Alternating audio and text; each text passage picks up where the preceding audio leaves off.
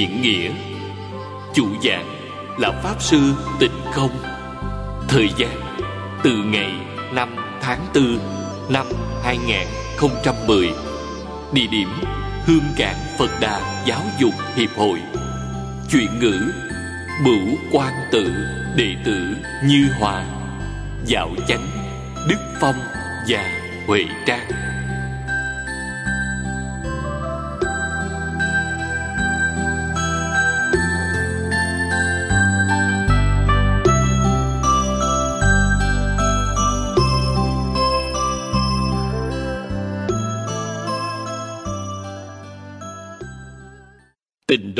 Đại Kinh Giải Diễn Nghĩa. Chủ giảng là Pháp Sư Tịnh Không. Chuyện ngữ Bửu Quan Tự, Đệ tử Như Hòa. Giảo Duyệt, Huệ Trang và Đức Phong. Tập 81 Chư vị Pháp Sư, Chư vị Đồng học, Xin mời ngồi xuống. Xin xem Đại Thừa Vô Lượng Thọ Kinh Giải, Trang 85 Dòng thứ hai, Từ dưới đếm lên. Xem từ chữ kinh Kinh giả, Phạn ngữ Tu Đa La. Trực dịch Vi tuyến, Ý dịch vi khế kinh, Khế giả, Nhất giả, Khế lý Lý giả, Thực tế Lý thể giả nhị giả khế cơ cơ giả, cơ nghi. Chúng sinh căn cơ giả. Kim chỉ thời cơ, thời tiết nhân duyên giả. Cố khế cơ giả, thiết hợp chúng sanh thủy bình chữ thời đại giả. Nghĩa là kinh, tiếng phạn là tu đa la. Dịch sát nghĩa là tuyến nghĩa là sợi dây. Dịch ý là khế kinh. Khế là một khế lý. Lý là thực tế, lý thể. Hai là khế cơ. Cơ là cơ nghi, tức căn cơ của chúng sanh. Đồng thời có nghĩa là thời cơ, thời tiết, nhân duyên. Do vậy khế cơ là phù hợp trình độ của chúng sanh và thời đại. Chúng ta đọc tới chỗ này, kinh là những lý luận và phương pháp do thích ca mâu ni phật thuở tại thế đã dùng để giáo hóa hết thảy chúng sanh. Nhưng thuở ấy, thích ca mâu ni phật chẳng viết thành tài liệu giảng dạy vào thời cổ, dường như đều giống như vậy. Như tại trung quốc, khổng tử chỉ dùng ngôn ngữ để dạy dỗ, không có sách giáo khoa. Ngay cả đại cương cũng chẳng có. Nhìn từ chỗ này, suốt 49 năm, Đức Phật giảng kinh, dạy học, mỗi ngày chẳng gián đoạn. Sau khi ngài viên tịch các học trò dựa trên ký ức. Dùng văn tự ghi chép lời thầy đã dạy, lưu truyền hậu thế. Đó là cội nguồn của kinh điển phật giáo. Kinh điển là những lời giảng nghĩa trong lúc phật giáo học thuở ấy.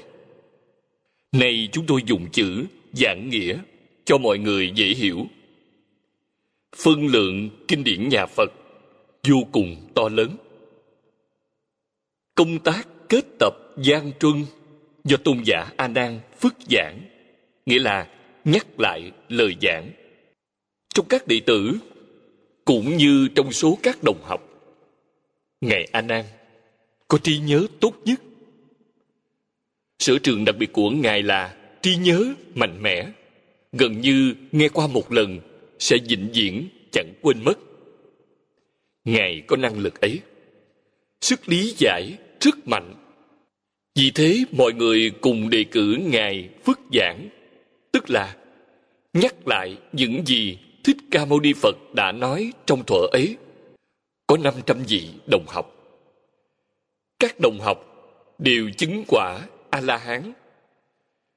Các vị A-la-hán và Bồ Tát ngồi ở dưới nghe, chứng minh lời Ngài nói chẳng sai. Nếu có một vị nào bảo, A Nan, hình như Đức Phật chẳng nói câu này, câu ấy phải gạt bỏ, chẳng thể lưu thông. Nghiêm ngặt như vậy, chủ yếu nhằm mục đích giữ chữ tín với đời sau. Chẳng phải là đa số thông qua, hệ có một người có ý kiến sẽ không thể ghi lại câu nói ấy. Vì thế, kinh điển được thẩm tra nghiêm ngặt. Nói cách khác, những câu nói được chép trong kinh Phật đều do chính miệng Thích Ca Mâu Ni Phật thốt ra. Đó là nguồn gốc của kinh điển vậy. Chữ kinh là chữ Hán.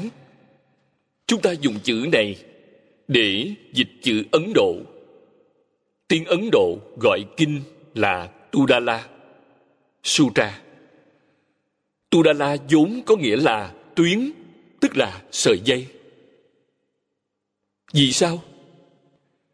Do trước đây, vào thời kỳ đầu, chép kinh trên lá cây, tức lá cây bối Đà La. Đương nhiên thuở ấy vẫn chưa có giấy, nên dùng lá cây bối Đà La. Lá cây ấy rất bền, có thể giữ rất nhiều năm chẳng bị hư hoại. Lá cây được cắt thành từng miếng, cắt thành miếng dài. Hai bên đục lỗ, mỗi bên đục một lỗ, dùng dây sâu qua để buộc lại cho khỏi lạc mất. Các biến lá đã xỏ dây được gọi là một quyển sách. Khi dịch sát nghĩa chữ sutra thì dịch theo cách như vậy. Quý vị đến cố cung sẽ có thể thấy hình dạng nguyên thủy của kinh lá bối. Nếu dịch nghĩa thì nên dùng ý nghĩa của chữ kinh trong tiếng Hán để dịch sẽ rất hay.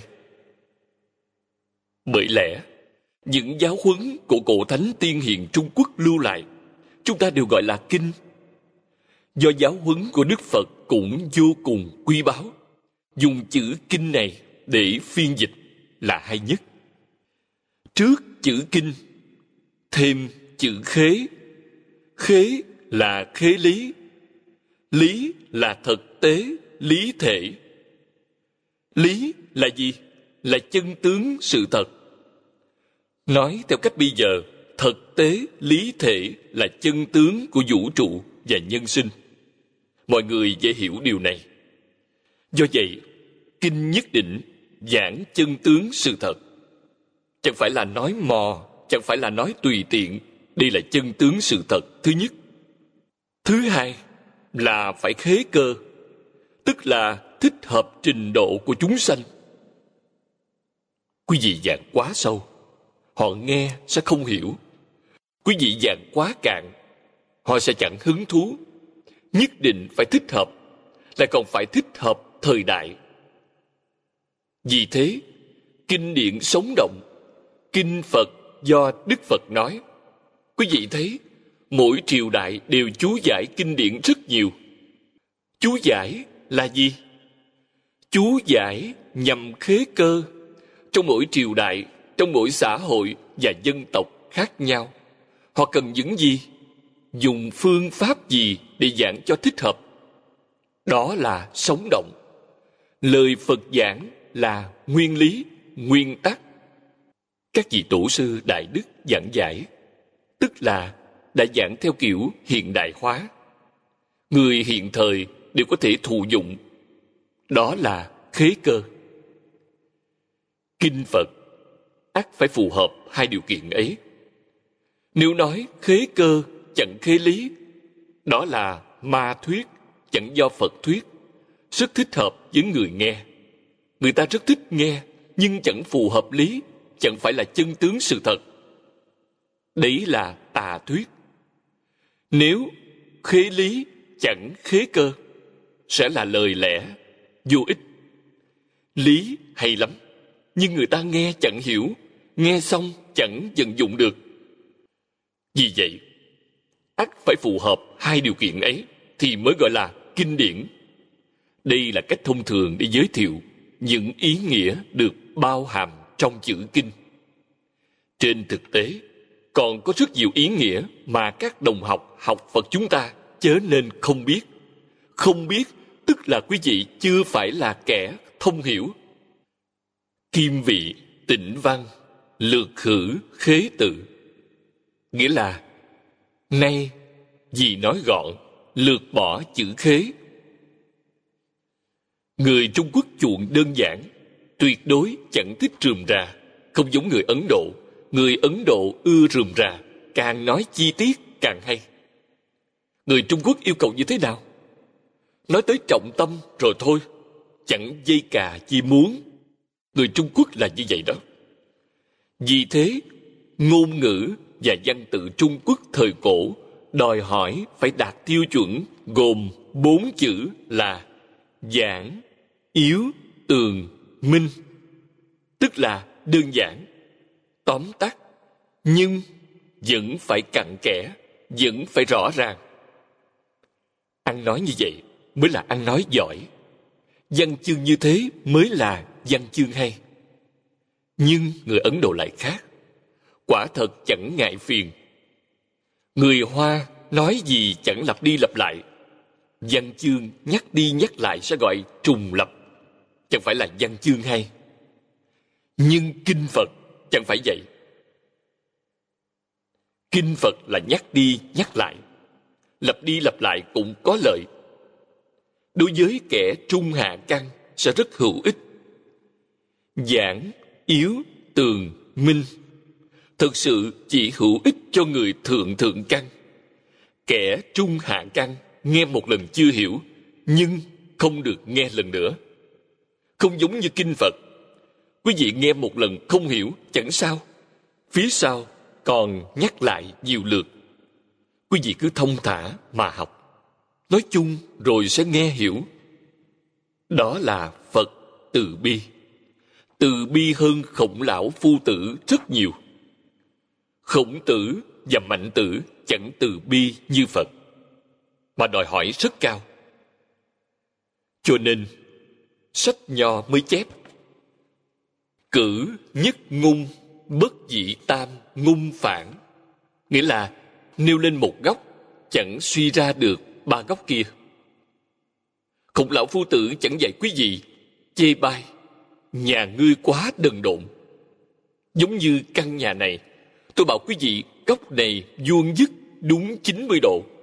Quý vị phải nghĩ là ba góc kia cũng giống như thế. Nếu quý vị chẳng nghĩ ra, phải dạy quý vị từng thứ một, thì khổng lão phu tử chẳng dạy quý vị. Gã này đừng quá. Nhưng thích ca mâu ni phật rất từ bi, ngài sẽ dạy quý vị, góc này 90 độ nhìn sang góc kia góc kia cũng là 90 độ. Ngài chẳng nề hà phiền phức. Từ chỗ này, ta thấy được lòng từ bi của đức phật. Vì vậy, nói thật thà, học phật dễ hơn học nho. Vì thế, phật giáo truyền sang trung quốc, phật giáo là giáo dục giáo dục phật giáo thịnh vượng hơn giáo dục nho gia vì sao? Thuận tiện, hòa đồng. Ba căn, thượng, trung, hạ. Thượng thượng căn, hạ hạ căn. Phật đều dạy khổng lão phu tử dạy học, thì học trò phải là trung thượng căn trở lên. Thấp hơn trung thượng căn, phu tử sẽ chẳng muốn dạy. Rõ ràng là ngươi quá đần độn. Đây là một nhân tố khiến cho nền giáo dục phật giáo có thể phổ biến, phổ cập toàn dân tại trung quốc. Tỏ rõ tấm lòng yêu thương của đức phật. Chữ kinh này có bốn ý nghĩa. Thông thường, hệ giảng kinh nhất định phải giới thiệu. Kinh có bốn ý nghĩa là quán, nhiếp, thường, pháp. Một, quán là quán xuyên sở thuyết, chi lý nghĩa là thông suốt, xuyên suốt lý đã được nói. Nói theo cách bây giờ là phù hợp lý luận, thực sự là một môn học thuật cao sâu.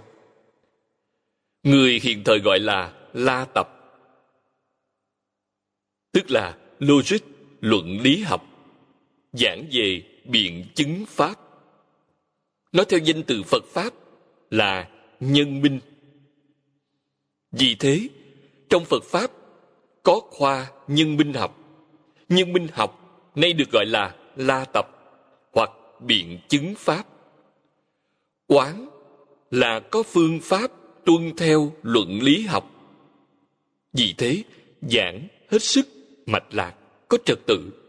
Người trung quốc gọi điều đó là hữu điều bất vặn, tức là sắp xếp mạch lạc hợp phương pháp chẳng rối loạn. Quý vị nghe rất dễ hiểu, rất minh bạch. Hai. Ý nghĩa thứ hai là nhiếp. Nhiếp tắc, nhiếp trì sở hóa chi sanh, tức là chúng sanh. Nhiếp là thu giữ những chúng sanh được giáo hóa. Đây là nhiếp trì. Trì là gìn giữ tức là gìn giữ những chúng sanh đã được giáo hóa. Nếu dùng bốn chữ tiêu chuẩn này để nhận định, thì văn chương trung quốc chỉ đạt được điều thứ nhất là quán. Thực hiện được chữ ấy, tất cả văn chương đạt được điều ấy, còn ba chữ sau đó chưa chắc đã đạt được. Nhiếp là nhiếp thọ hết thảy chúng sanh, cũng là giống như nó có sức hấp dẫn, sức thu hút. Sau khi tiếp nhận, quý vị rất ưa thích. Muốn bỏ mà chẳng thể bỏ được. Điều này chẳng đơn giản. Vì thế, kinh phật khiến cho quý vị đọc một lần, vẫn muốn đọc lần thứ hai, lần thứ ba, càng đọc càng ưa thích. Sức nhiếp thọ của kinh có thể chiếm lĩnh tâm hồn người đọc. Điển tịch của cổ thánh tiên hiền trung quốc có sức mạnh này chẳng hạn như tứ thư ngũ kinh có năng lực này. Quý vị thuở bé đọc tứ thư, đến lúc bảy tám mươi tuổi, đọc tứ thư vẫn hứng thú tràn trề. Chúng có sức mạnh đấy quý vị đọc tiểu thuyết, sau khi đọc một hai lượt, chẳng muốn đọc lần thứ ba. Tiểu thuyết dù hay cách mấy, thuở bé tôi thích coi ưa chuộng nhất bốn bộ tiểu thuyết trung quốc là tam quốc, thủy hử, tây du ký và hồng lâu mộng. Mỗi bộ đại khái tôi đọc tới 10 lần. Nhưng sau khi đọc 10 lần, suốt đời này chẳng muốn đọc lại nữa. Nói cách khác, sức nhiếp thọ của chúng chỉ lớn chừng đó. Sau khi xem mười lượt sẽ chẳng muốn đọc nữa chẳng giống như kinh phật. Quý vị đọc kinh phật một dạng biến cũng chẳng ngán, càng đọc càng ưa thích. Sức nhiếp thọ to lớn. Ba. Chữ thứ ba là thường. Thường tắc cổ kim bất dịch. Nghĩa là, thường là xưa nay chẳng thay đổi người hiện thời gọi điều này là chân lý. Những điều kinh phật giảng chính là chân lý. Chân lý vĩnh hằng chẳng thay đổi. Những điều đức phật giảng từ ba ngàn năm trước là chính xác. Tới nay, ba ngàn năm sau vẫn chính xác. Tại ấn độ, dạy người ấn độ chính xác. Truyền sang trung quốc, dạy người trung quốc vẫn chính xác. Cũng có nghĩa là những lý luận và phương pháp của đức phật siêu diệt thời gian và không gian, nên gọi là thường. Điều này hết sức khó đạt được. Bốn, điều cuối cùng là pháp. Pháp tắc cận viễn đồng tuân, nghĩa là pháp là xa gần cùng tuân thủ. Người thời cổ và người hiện tại đều phải tuân những phương pháp đã được dạy trong kinh điển. Có thể phù hợp bốn điều kiện ấy mới gọi là kinh. Văn chương của phàm nhân sáng tác chẳng thể trọn đủ bốn điều kiện này, nên chẳng thể gọi là kinh. Trọn đủ bốn điều kiện này mới có thể gọi là kinh. Như tứ thư của trung quốc có thể gọi là kinh, vì quả thật tứ thư có quán nhiếp thường pháp, phù hợp bốn điều kiện ấy. Nói tới ngũ kinh thì phần lớn là có bốn điều kiện ấy. Trong thời đại hiện tại, có thể dùng tinh thần, chứ không thể dùng phương pháp được nói trong ngũ kinh. Vì phương pháp phù hợp thời đại đó, chẳng phù hợp thời đại này, chẳng giống như kinh phật. Những điều được giảng trong kinh phật là sống động. Thượng thuật tứ tự, khả tận kinh tự chi nghĩa. Nghĩa là, bốn chữ vừa nói trên đây, có thể gồm trọn hết những ý nghĩa của chữ kinh. Thông thường, để giải thích chữ kinh, luôn dùng bốn chữ, quán, nhiếp, thường, pháp này. Hữu phật sợ thuyết giả, thông danh vi kinh. Tức là lại nữa, những điều do đức phật nói đều gọi chung là kinh. Những gì do thích ca mâu ni phật đã giảng, cố đề trung kinh chi nhất tự thị thông danh. Nghĩa là, nên một chữ kinh trong tựa đề là tên chung. Phạm những gì do thích ca mâu ni phật đã giảng đều gọi là kinh. Vì thế, kinh là thông danh, tức là tên chung tất cả hết thảy những giáo huấn của thánh hiền cũng gọi là kinh. Nhưng kinh của thánh hiền chưa chắc đã có hội đủ ý nghĩa gồm trong bốn chữ quán, nhiếp, thường, pháp. Tuy đều là kinh, nhưng có rất nhiều thứ chẳng phù hợp định nghĩa. Quán, nhiếp, thường, pháp này, đấy chính là chỗ vượt trội của kinh phật so với các thứ kinh điển khác. Những câu này nhằm giới thiệu kinh danh xưng chung. Tiếp đó, sách chú giải viết, phật thuyết đại thừa vô lượng thọ trang nghiêm thanh tịnh bình đẳng giác. Mười bốn chữ ấy thì bổn kinh độc cụ chi biệt danh. Nghĩa là là tên riêng chỉ mình kinh này có, đều do đức phật nói, nhưng không giống những kinh khác thì danh xưng ấy được gọi là biệt danh. Như vậy, đề mục kinh này gồm 15 chữ, bao gồm thông đề tức là thông danh và biệt đề tức là biệt danh. 14 chữ đầu là biệt đề, một chữ kinh sau đó là thông đề. Chư kinh lập danh, bất ly nhân pháp dụ, hoặc đơn, hoặc phức, khả đắc thất loại. Đơn nhất giả tam, cụ nhị giả tam, cụ túc giả nhất, cộng thành thất loại.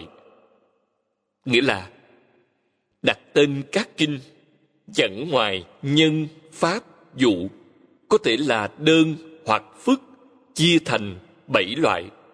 Đơn danh, tức chỉ một thứ, gồm ba loại. Gồm hai thứ có ba loại có đủ ba thứ, chỉ có một loại, cộng thành bảy loại.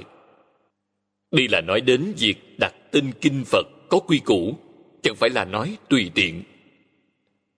Vì thế, người thông hiểu vừa nhìn vào đề mục kinh đã biết kinh này là thật hay là ngụy tạo.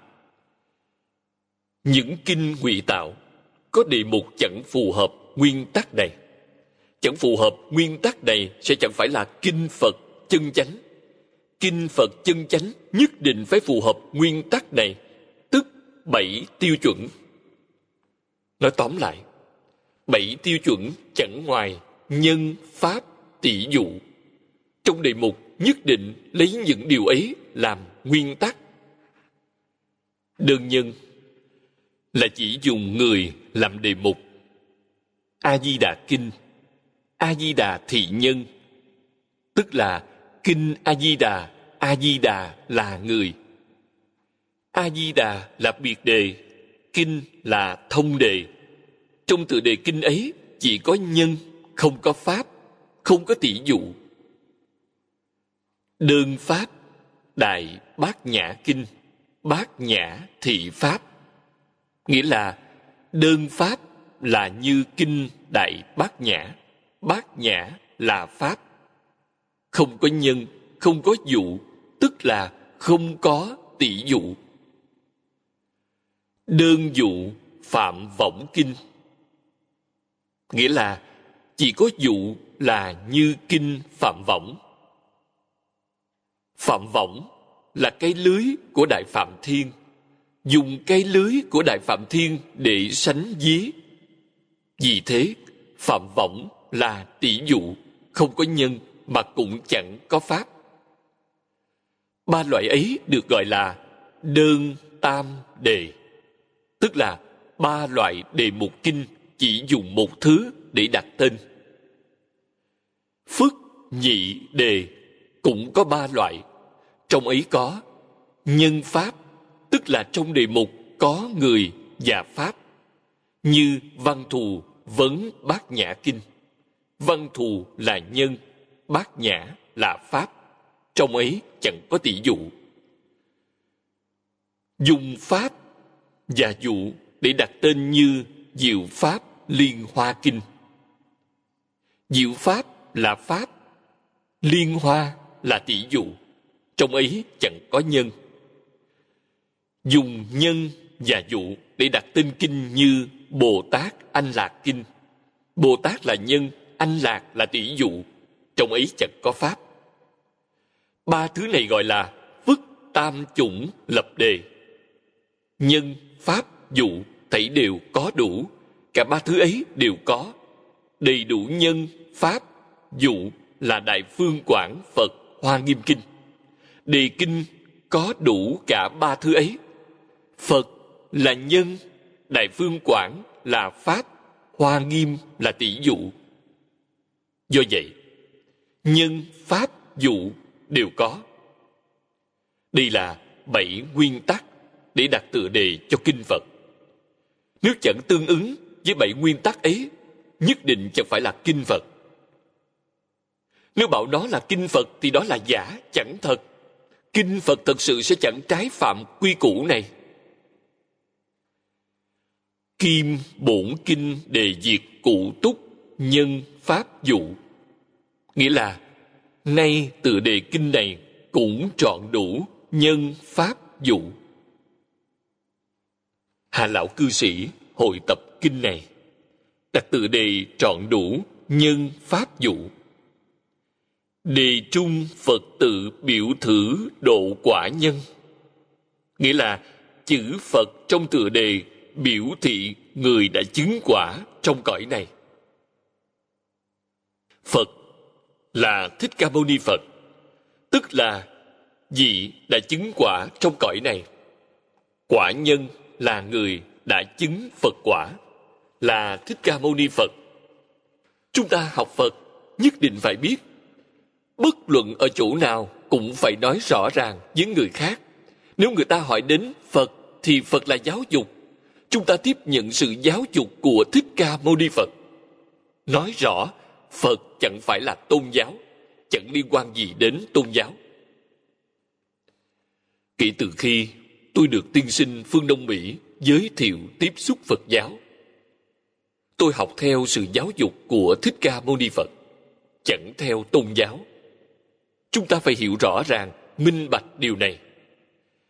Hiệp hội của chúng ta là hiệp hội giáo dục của đức phật, cho nên mơ hồ khiến cho người khác nảy sanh hiểu lầm phật, bồ tát a la hán là những danh xưng học vị trong nền giáo dục của đức phật, mà cũng là những danh xưng chung. Phật là học vị tối cao, bồ tát là học vị thứ hai a la hán là học vị thứ ba. Có cùng một ý nghĩa với các học vị, tiến sĩ, thạc sĩ, học sĩ như trong nhà trường hiện thời thích ca mâu ni phật tu học đã đạt tới tầng lớp cao nhất, nên gọi ngài là phật đà. Còn những gì như văn thù, phổ hiền được nhắc đến trong kinh sách, tuy chưa đạt tới tối cao, nhưng tu cũng rất khá, thuộc vào học vị bồ tát. Lại còn có xá lợi phất, một kiền liên là a la hán, thuộc học vị thứ ba gọi phật bồ tát a la hán là nói tới danh xưng học vị. Các ngài chẳng phải là thần, mà cũng chẳng phải là tiên. Các ngài là người. Phải hiểu rõ ràng, minh bạch, thì chúng ta mới thực sự học được thứ này, thứ nọ trong phật pháp. Có lợi ích cho chúng ta. Lợi ích phổ biến nhất là thân tâm khỏe mạnh. Quý vị có muốn hay không? Quý vị học phật khẳng định phải đạt được điều đầu tiên này. Nhà phật nói, trường sanh bất lão là thật, chẳng phải là mê tín. Đáng tiếc là chúng ta công phu chẳng tới mức phải nâng công phu lên cao hơn, nâng cao tới cảnh giới nào? Nâng cao tới a la hán là được rồi. A la hán trường sanh bất lão. Này chúng tôi chỉ mới dính dáng một chút bên ngoài hưởng nhờ một tí bên bề ngoài. Hết thảy mọi người, quý vị thấy, tôi tuổi tác không ngừng tăng lên. Nhưng cũng chẳng suy lão. Thật đấy, chẳng giả. Năm 1999 tôi giảng kinh tại Tân Gia Ba. Có một vị cư sĩ là nữ tu thiên chúa giáo tại Tân Gia Ba đến gặp tôi. Muốn quy y Phật môn bà ta hỏi, tôi có đủ điều kiện để quy y hay không? Tôi nói, chẳng có vấn đề gì. Bà hội đủ điều kiện, tôi quy y cho bà ta. Năm ấy, bà ta đã một trăm lẻ một tuổi, được gọi là người thanh niên một trăm lẻ một tuổi. Bà làm công tác thiện nguyện, chăm sóc người già. Người già đều là bảy tám chục tuổi bà ta phục vụ chăm sóc họ mỗi ngày chăm nom hai mươi mấy người già rất khó có hiện thời thân thể bà ta vẫn vô cùng khỏe mạnh mấy hôm trước tôi nghe nói bà ta muốn sang một viện dưỡng lão ở Tân Cương phục vụ nửa năm. Năm 1999, bà ta đã 101 tuổi. Năm nay là năm 2010. Bà ta phải là 111 tuổi. Không phải vậy, năm 1999, bà ta đã 101 tuổi. Năm nay là 112 tuổi. 112 tuổi vẫn làm công tác thiện nguyện, vẫn chăm sóc người già sáu bảy chục tuổi. Bà ta chẳng già, vẫn nói mình là thanh niên. Đầu tiên là thân tâm khỏe mạnh. Quý vị chẳng có phiền não, mà có trí huệ. Phiền não nhẹ đi, trí huệ tăng trưởng. Gia đình quý vị hòa thuận, sự nghiệp thuận lợi, nơi quý vị sống hòa thuận chẳng có gì không tốt đẹp đó là lợi ích hiện tiền của phật pháp một người tu hành như vậy ở nơi ấy các nhà lượng tử học cho biết, người ấy ở khu vực nào, trong vùng phụ cận, tỷ lệ phạm tội chắc chắn rất ít. Do nguyên nhân nào? Từ trường tốt đẹp. Một đạo tràng thành lập ở đây, người thật sự học tập rất nhiều. Tỷ lệ phạm tội trong khu vực này sẽ giảm bớt với một mức độ to lớn. Đó là sự thật. Vì vậy, chúng ta nói tới phật pháp tăng. Nói chung, phải hiểu ý nghĩa thật sự. Nếu không, người ta sẽ nói chúng ta mê tín, sai lầm rất lớn. Do vậy, chữ phật ở đây là thử độ quả nhân. Trong thế gian này, ngài là một người tu học đã đạt được học vị tối cao vô lượng thọ thị bỉ phương quả nhân. Nghĩa là, vô lượng thọ là người chứng quả trong phương kia. Vô lượng thọ ở tây phương cực lạc thế giới cũng là a di đà phật đạt học vị tối cao. A di đà phật dịch là vô lượng thọ. Phật là danh xưng học vị. Ngài và thích ca mâu ni phật có học vị tương đồng, bình đẳng cố đề trung cụ lưỡng độ quả nhân. Nghĩa là, do vậy, trong từ đề kinh có hai vị chứng quả trong hai cõi. Trong một từ đề kinh có hai người, chẳng phải là một người, mà là hai người đều đạt được học vị tối cao. Bảy chữ, trang nghiêm thanh tịnh bình đẳng giác là pháp đại thừa nhị tử, nghĩa là hai chữ đại thừa, là tỷ dụ. Thừa giả, tức là thừa là, âm cổ là thẳng. Này chúng ta thường đọc là thừa, âm cổ đọc là thẳng. Có nghĩa là xe, thuở ấy là xe ngựa.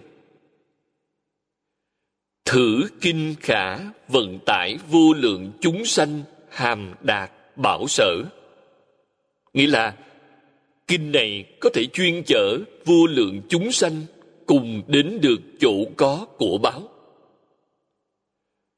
Nói theo cách bây giờ, bảo sở là bảo địa, tức là nơi đất báo.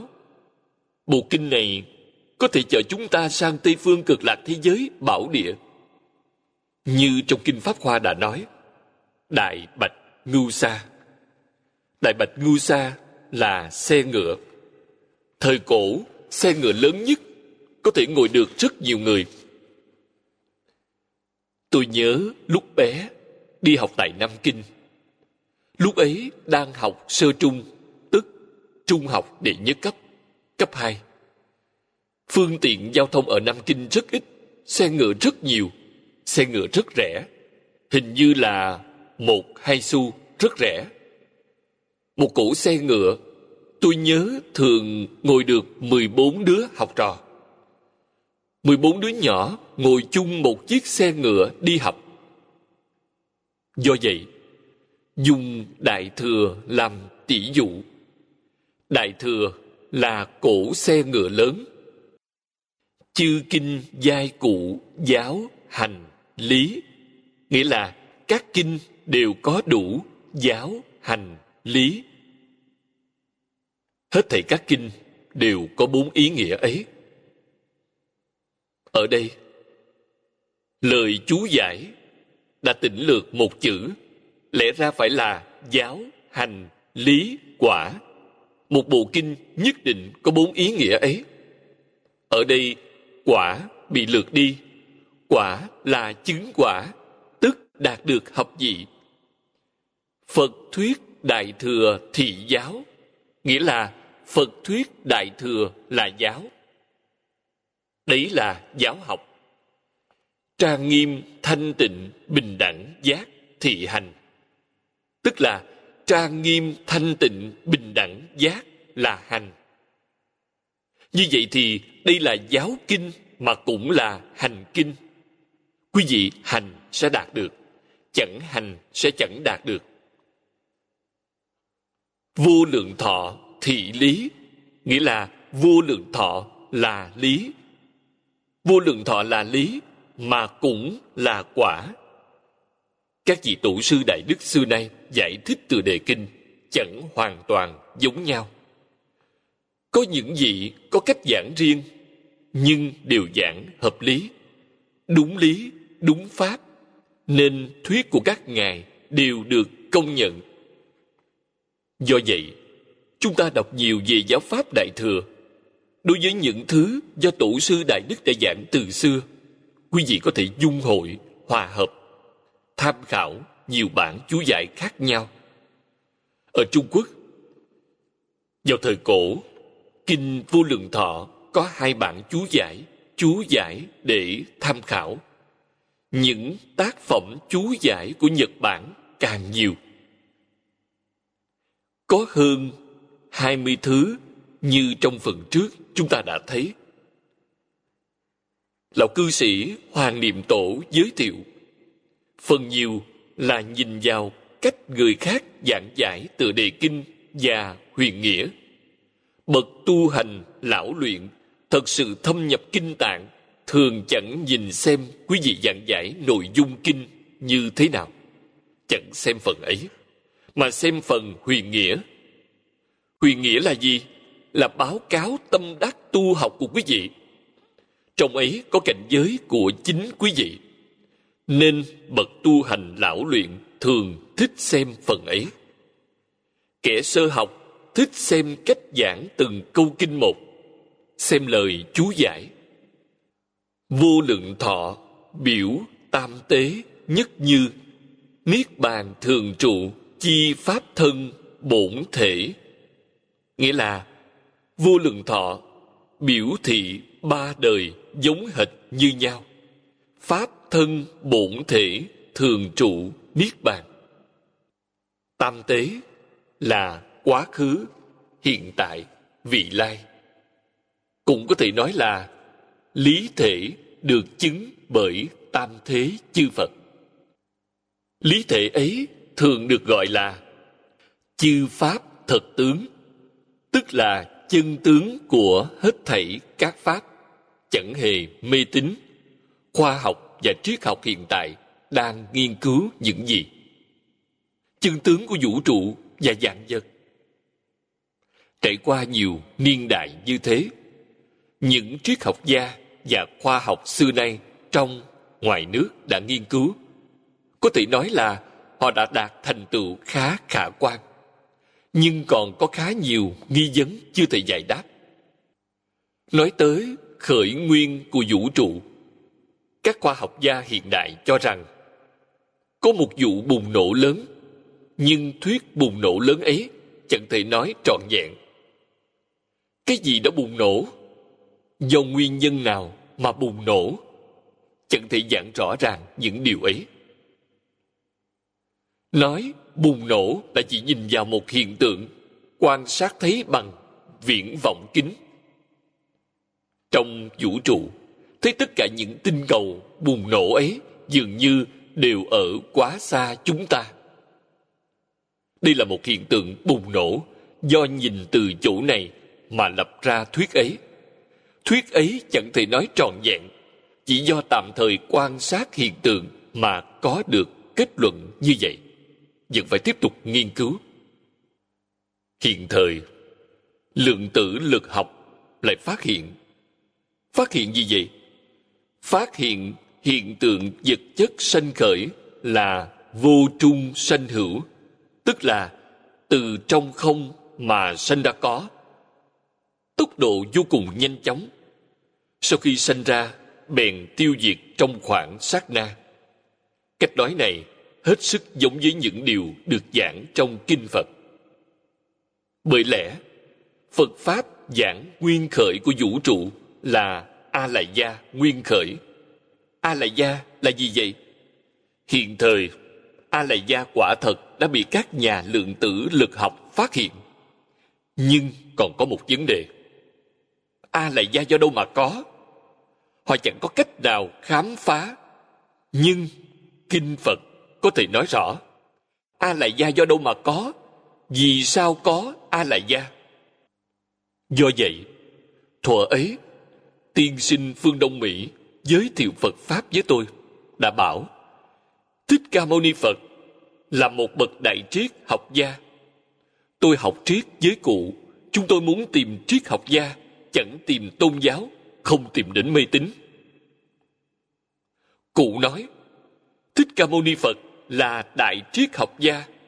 Kinh phật là đỉnh cao nhất trong triết học cả thế giới. Học phật là hưởng thụ cao nhất trong đời người. Tôi được cụ uống nắng quan niệm sai lầm trước kia như vậy. Tôi cứ tưởng phật giáo là tôn giáo, mê tín. Cụ đã chuyển đổi quan niệm sai lầm ấy. Tôi học phật từ lúc bắt đầu học với thầy phương. Cho tới nay là 59 năm. Sang năm là một giáp. 59 năm học tập, chứng tỏ lời thầy nói là thật, chẳng giả. Vì thế, tôi nhớ mãi không quên ân đức của thầy. Nếu không được thầy chỉ dẫn, làm sao chúng tôi biết trên thế giới có thứ tốt đẹp như vậy? Ở ngay trước mặt mà bỏ lỡ quý vị nói, có đáng tiếc lắm không? Bao nhiêu người bỏ lỡ? Hiện thời, chúng tôi đã nghiên cứu, học tập phật giáo 59 năm. Phát hiện, nó không là đỉnh cao nhất trong triết học, mà còn là khoa học đạt tới đỉnh cao nhất. Những vấn đề mà khoa học và triết học hiện tại chẳng thể giải quyết, đều có toàn bộ lời giải đáp trong kinh đại thừa. Khoa học gia phát hiện vấn đề này. Chúng ta mở kinh phật ra xem, thấy ngày càng gần gũi. Rốt cuộc, họ có thể đạt tới cảnh giới của phật hay chăng? Chẳng thể nào. Vì sao chẳng thể? Trong kinh đại thừa, đức phật đã giảng, ý thức là tâm phân biệt. Năng lực của tâm ý thức rất lớn. Chúng ta hãy nghĩ thức thứ sáu, tức ý thức. Bên ngoài có thể duyên khắp pháp giới, hư không giới. Khoa học hiện thời gọi điều này là hoàng quan thế giới, tức là đại vũ trụ vũ trụ, dĩ mô. Quý vị có thể phan duyên toàn bộ vũ trụ. Bên trong, quý vị có thể duyên tới a la gia hiện thời, lượng tử lực học đã thật sự chuyên đến a la gia họ nói tới ba tế tướng của a la gia đương nhiên chẳng rõ ràng, minh bạch như trong kinh phật đã giảng. Hiện nay, họ phát hiện trong vũ trụ, thứ gì cũng đều không có. Chỉ có ba thứ, giống như trong pháp tướng duy thức đã giảng. Các nhà pháp tướng duy thức chẳng thừa nhận trong vũ trụ có thứ gì họ chỉ thừa nhận duy thức, nghĩa là chỉ có thức, chỉ có một mình thức. Thức là ba tế tướng, tức nghiệp tướng, chuyện tướng, cảnh giới tướng. Họ dùng các danh từ ấy. Hiện thời, các nhà lượng tử lực học nói gì? Vật chất, năng lượng, thông tin là ba tế tướng của a lại gia. Năng lượng là nghiệp tướng của a la gia diễn đạt bằng những danh từ khác nhau, nhưng là cùng một chuyện. Thông tin là chuyện tướng của a la gia cảnh giới tướng được các nhà khoa học hiện đại gọi là vật chất, hoàn toàn tương đồng với pháp tướng. Chẳng đơn giản, vũ trụ sâu xa, kính nhiệm đức phật vậy đến khi nào mới có thể thấy sự sâu xa kính nhiệm ấy? Là ai? Trong kinh phật nói, bát địa bồ tát có công phu định lực ấy. Bởi lẽ, các khoa học gia dùng dụng cụ máy móc để quan sát, phát hiện phật pháp không như thế. Phật pháp dùng công phu định lực. Ngài nhập định rất sâu từ trong định thấy được, trong định chẳng có giới hạn thời gian và không gian, chẳng có chiều không gian. Ngài trực tiếp thấy, cho nên thấy rõ ràng hơn các khoa học gia. Các khoa học gia phải nhờ vào dụng cụ, máy móc. Họ chưa đoạn ý niệm. Vì vậy, đức phật nói phải đoạn sạch ý niệm. Quý vị cho nên dùng tâm ý thức dùng tâm ý thức sẽ chẳng thể thấy chân tướng. Vì sao? Cái mà quý vị trông thấy chính là huyễn tướng. Tâm ý thức cũng là huyễn tướng. Huyễn tướng có thể duyên huyễn tướng, chẳng thể duyên chân tướng. Vì thế nói, các khoa học gia chắc chắn chẳng thể kiến tánh. Nếu khoa học gia, triết học gia buông phân biệt chấp trước khởi tâm động niệm xuống họ sẽ thành phật. Mới có thể thật sự thấy chân tướng. Do vậy, chúng ta có thể nói, các nhà lượng tử lực học đã mon men bên lề phật pháp. Nếu họ thật sự có thể tiến thêm một bước đột phá nữa, buông khởi tâm động niệm phân biệt chấp trước xuống, họ sẽ chứng đắc không cần dùng dụng cụ khoa học chẳng cần phiền phức như vậy. Do các lẽ đó, nói thực tế lý thể, nói tam tế nhất như niết bàn thường trụ. Niết bàn là tiếng phạn. Dịch nghĩa là bất sanh, bất diệt. Trong phật pháp pháp thân bổn thể được gọi là chân như, mà cũng là chân tâm, hoặc bổn tánh. Rất nhiều danh từ, tới mấy chục loại. Vì sao? Đối với một chuyện mà đức phật nói ra lắm danh từ như thế, đó là giáo học thiện xảo. Vậy quý vị cho nên chấp trước tướng danh tự nói cách nào cũng được, chỉ cần nói đúng chuyện này, phá chấp trước, phá phân biệt để mà. Nói một danh từ, quý vị liền chấp trước, phân biệt nói mấy chục danh từ đều nhằm nói về chuyện này. Danh tướng là giả, đừng chấp trước. Quý vị mới hiểu nghĩa chân thật do đức phật đã giảng.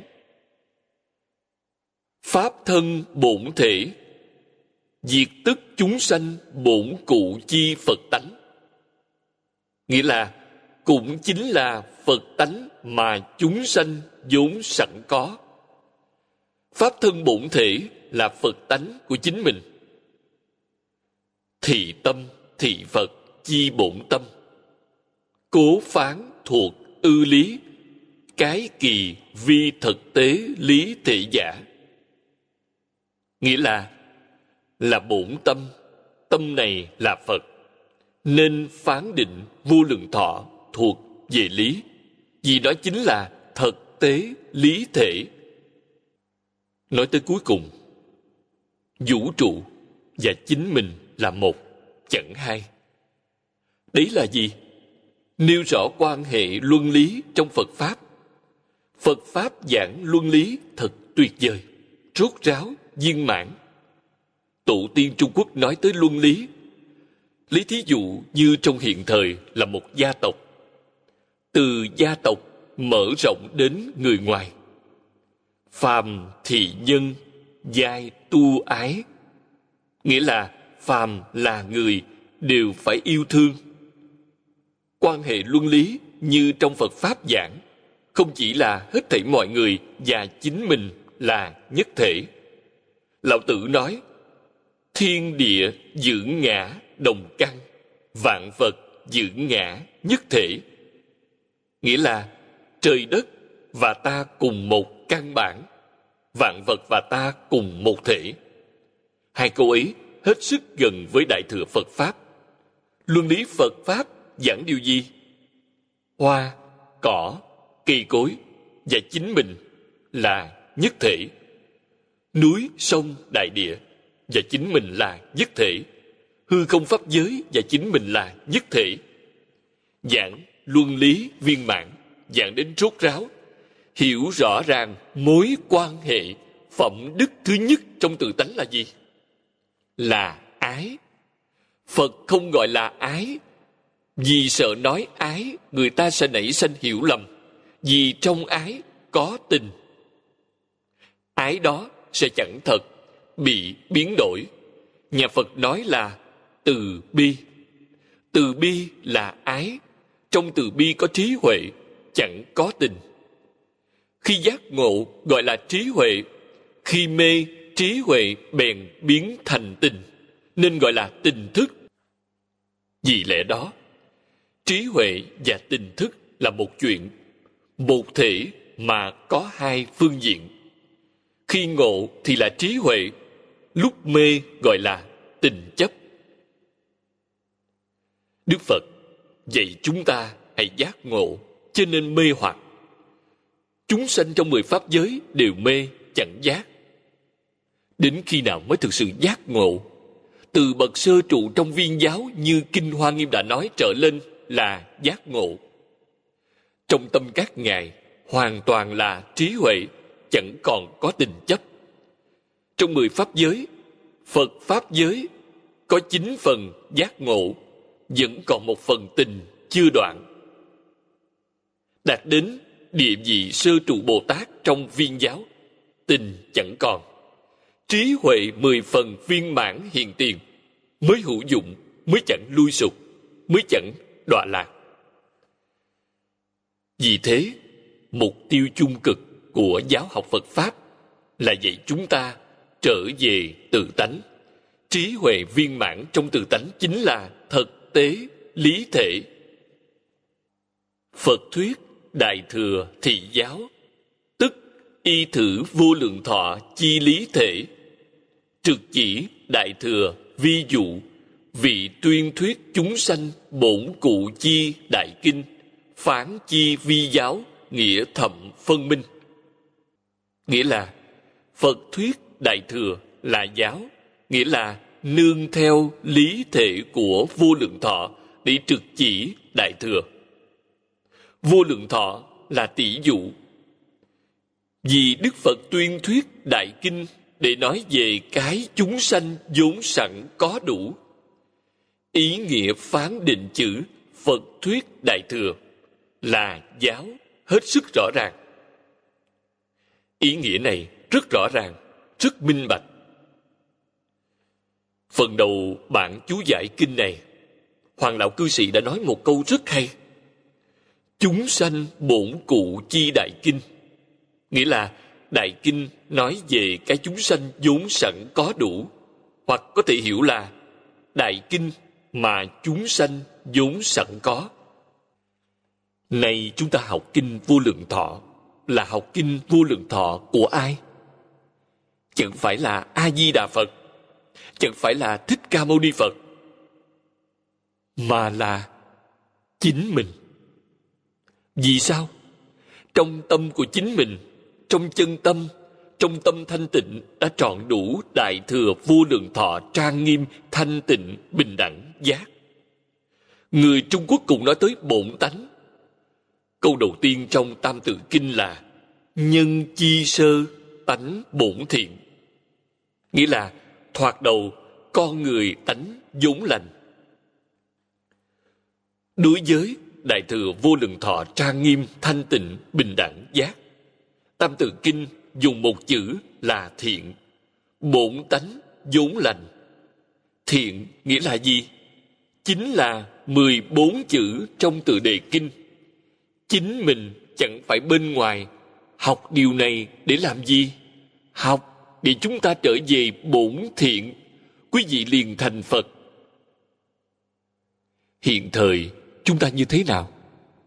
Hiện thời, chúng ta tánh tương cận, tập tương viễn, nghĩa là tánh gần giống như nhau, do huân tập mà khác xa. Tánh của chúng ta là một, đều là thanh tịnh, bình đẳng, giác. Đều là đại thừa vô lượng thọ trang nghiêm, thanh tịnh, bình đẳng, giác. Đều là như vậy. Nhưng hiện thời mê muội, lệch lạc, tà vậy lệch sang tập tánh. Tập tánh là gì? Ích kỷ, tự lợi, thị phi, nhân ngã, tiếng tâm, lợi dưỡng, tham sân si mạng. Làm những chuyện ấy, lệch lạc rồi. Tiếp nhận sự giáo dục của đức phật là gì? Từ lệch lạc, tà vậy, quay trở lại. Trở về đại thừa vô lượng thọ trang nghiêm thanh tịnh bình đẳng giác. Trở về bổn thiện từ tập tánh trở về bổn thiện là đúng. Điều đó gọi là sự giáo dục của đức phật.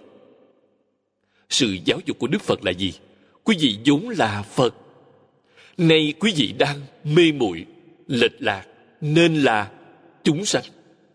Chúng sanh chẳng làm gì, cứ luân hồi trong lục đạo. Bị khốn khổ ngần ấy, bèn oán trời, hờn người.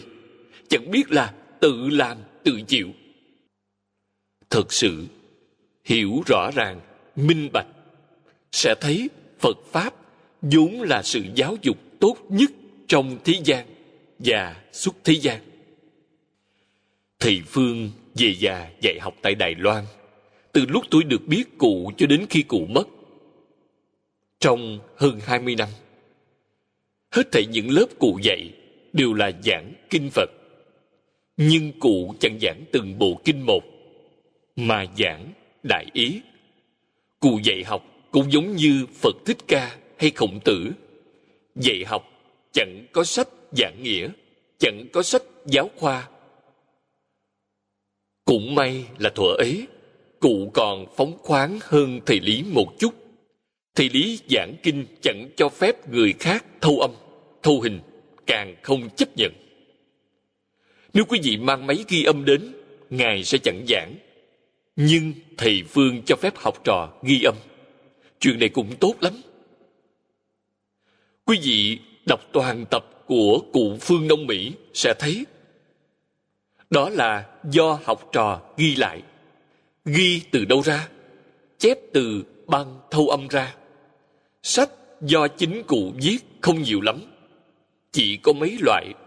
Hiện thời toàn tập có kích thước lớn như vậy, toàn là chép từ băng thâu âm ra. Cụ chẳng thích dùng sách, cũng chẳng thích dùng bài giảng soạn sẵn, mà tùy ý nói ra không hạn chế. Tôi theo cụ một thời gian. Cụ đặc biệt giảng cho một mình tôi. Vì thế, tôi là học trò rất đặc biệt. Các bạn đồng học rất hâm mộ. Ở hương cảng, tiên sinh đường quân nghị là học trò của cụ những học trò tuổi đầu, ai nấy đều có thành tựu rất khá. Vì thế, phương pháp cổ nhân đã sử dụng, hiện thời vẫn còn có người dùng. Nhưng học sinh phải có một trình độ nhất định. Chưa đạt đến trình độ, nghe giảng cũng chẳng hiểu thầy đang giảng gì. Thực sự nghe hiểu sẽ thấy vô cùng thú vị. Do vậy, phải hiểu hết thảy các kinh phật không chỉ là một bản kinh này, mà hết thảy đều là tự tánh, là một phần của tánh đức, một phần là toàn phần. Kinh hoa nghiêm nói, một tức là nhiều nhiều tức là một. Chuyện này vừa mới được lượng tử lực học phát hiện. Lượng tử lực học phát hiện, bất luận một tế bào nào, một phân tử còn nhỏ hơn tế bào. Nhưng trong một phân tử có thông tin viên mãn về vũ trụ. Họ phát hiện điều này. Trong phật pháp, điều này được nói rất nhiều. Phật pháp nói, trong mỗi một hạt di trần, có toàn thể vũ trụ. Trong di trần có thế giới thế giới chẳng rút nhỏ, di trần chẳng phình to. Trong ấy có thế giới viên mãn. Đối với thế giới ấy, chúng ta đã đọc kinh hoa nghiêm thế kinh nói, ai có thể thấy thế giới trong vi trần? Phổ hiền bồ tát. Phổ hiền bồ tát có thể đến tham học và giáo hóa chúng sanh trong thế giới ở trong vi trần. Mỗi hạt vi trần đều là như vậy. Chẳng có ngoại lệ. Một chính là nhiều nhiều chính là một. Một và nhiều chẳng hai. Trong tự tánh, không có lớn hay nhỏ, chẳng có xa hay gần không có xa gần là chẳng có không gian, không có trước sau là chẳng có thời gian, không có đối lập. Đấy chính là tánh đức viên mãn thấu lộ. Tiếp đó, sách viết, hữu tùng giáo khởi hành, cố hạ văn trung trang nghiêm thanh tịnh bình đẳng giác, tức thị phật sở giáo hóa chi diệu hạnh giả nghĩa là, lại còn từ giáo khởi hành, nên trang nghiêm thanh tịnh bình đẳng giác chính là diệu hạnh do đức phật giáo hóa. Này chúng ta nói trang nghiêm là mỹ hảo, tức là đẹp đẽ. Thanh tịnh bình đẳng giác là điều chúng ta tu học. Tôi cũng có một cách giảng riêng khác với cách giảng của cụ hoàng tôi nghĩ, cách tôi nói khiến cho mọi người dễ hiểu hơn. Tôi đem từ đề kinh phối hợp với ba giai đoạn tu học là a la hán bồ tát và phật. Buông chấp trước xuống, chẳng còn chấp trước hết thảy các pháp thế gian và xuất thế gian. Tâm thanh tịnh, hiện tiền, đấy là a la hán bước thứ nhất là quý vị khôi phục tâm thanh tịnh. Tiến hơn bước nữa là buông phân biệt xuống. Chẳng còn có ý niệm phân biệt. Tâm quý vị đắc định. Chẳng còn phân biệt là tâm bình đẳng, hiện tiền. Đó là bồ tát. A la hán còn có phân biệt. Bồ tát chẳng phân biệt. Cuối cùng, khởi tâm động niệm đều không có. Sự giác ngộ ấy chính là phật đà. Vì thế, thanh tịnh, bình đẳng, giác là ba tầng tu học theo thứ tự, ba giai đoạn. Bậc thượng thượng căn bỏ ngay, đoạn ngay khởi tâm động niệm phân biệt chấp trước. Lục tổ huệ năng trong thiền tông là người như vậy. Ngài có thể buông xuống ngay lập tức, nên thành phật phàm phu bèn thành phật. Vì thế, nói theo lý luận phàm phu thành phật cần bao nhiêu thời gian? Một niệm. Trong một niệm phàm phu có thể thành phật. Quý vị nghĩ xem, trong một niệm chúng ta có thể tiêu diệt tội nghiệp hay không? Quý vị chẳng hiểu rõ ư? Hễ một niệm giác thì mầm móng tội lỗi đã tạo trong vô lượng kiếp sẽ chẳng còn nữa. Đều tiêu hết, thành phật rồi. Trong kinh, đức phật có nêu một tỷ dụ, phòng tối ngàn năm. Căn phòng ấy tối tăm cả ngàn năm, chẳng hề có ánh đèn chiếu tới. Phòng tối ngàn năm, tỷ dụ điều gì?